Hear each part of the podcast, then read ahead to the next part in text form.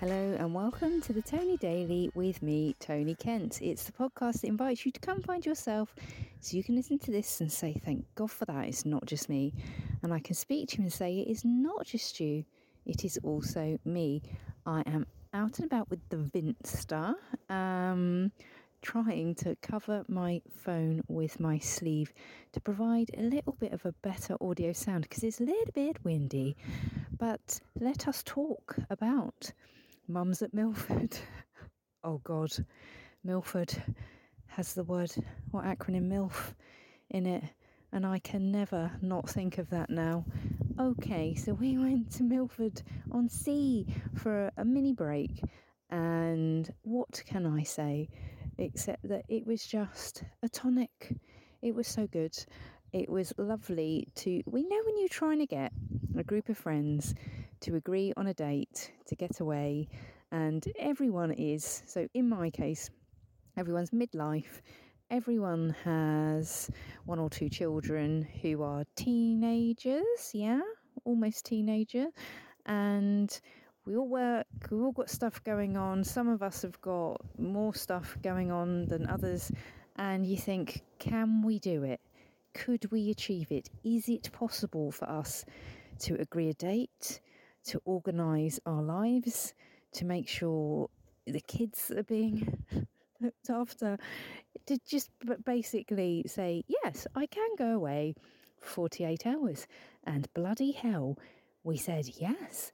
And we all, despite an almost, almost disaster at one end, we managed to do it. And um I think just that, if you have friends that you're trying to get together and you manage to do it, just that in itself is cause for celebration. It's almost like regardless of what happens, the fact that you've been able to do that, we've all gone, oh my God, we've managed to arrange something. And I think it is the third or fourth thing in a row that we've been able to all say yes to. And I think I can say this without um, overstepping the mark, for one of our group has has recently been bereaved, and I'm just, I think all of us want to just surround her with love, and all of us have been, I guess, prompted to think, you have to do things while you can, you absolutely have to. Um, I feel a little bit emotional, but we managed to do it, we did it, we had an amazing time. We we were having such a lovely time that a lady went up to one of us in the toilets at a cafe and said, how do you all know each other? Are you all friends from school? And said, you all look really cute together. So the friend in question that was asked about how we all met said, oh, we all met through our kids being at the same school. But in hindsight, like I said to her, you should have said we were in a band. You should... And then another friend said, you should have told her we were Bewitched. And you think someone had taken a picture and gone, fucking hell, what's happened to that lot? So we are now Bewitched. I must send a picture of them to the group and we can decide who's who. And really, I'm the only one that's a bit ginger. Um, although I don't... I now I need to look. I don't know if they were like a classic girl band and they had to say, one of you is ginger, one of you is blonde, one of you has brown hair. I'm going to check it out and see if we can be matched up to various members of Bewitched. But uh, what did we do? So there were all sorts of things we could have done. And there were all sorts of suggestions of things we could have done. Um, but do you know what we did? We just hung out as close to the place we were staying as we possibly could, because it had the seaside and it had uh, restaurants and it had bars and it had shops. We went charity shopping together, and when you're in, you know, a kind of zhuzhy little place, the charity shop's pretty good.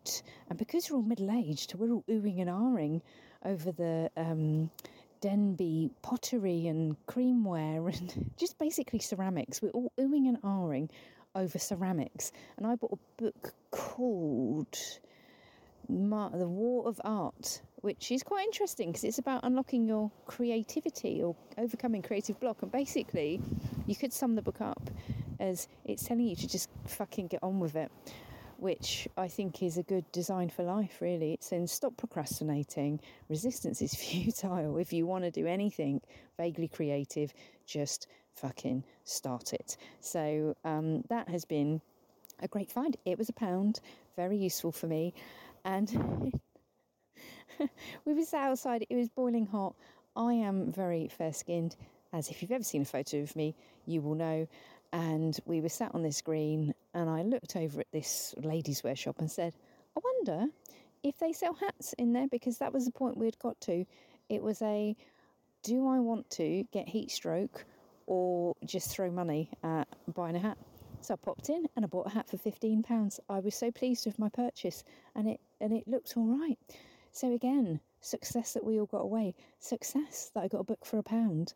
Success that I found a hat for fifteen pounds that matched my outfit.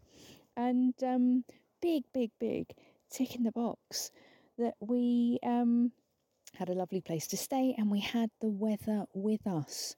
So what do I hope for you? And there'll be more to tell, but right now I've just got to get the dog walked, get home, and um, spend time paying attention to my family, because I've um, just been able to pay attention to what I'm interested in for the past forty-eight hours, which is a rare and wonderful thing.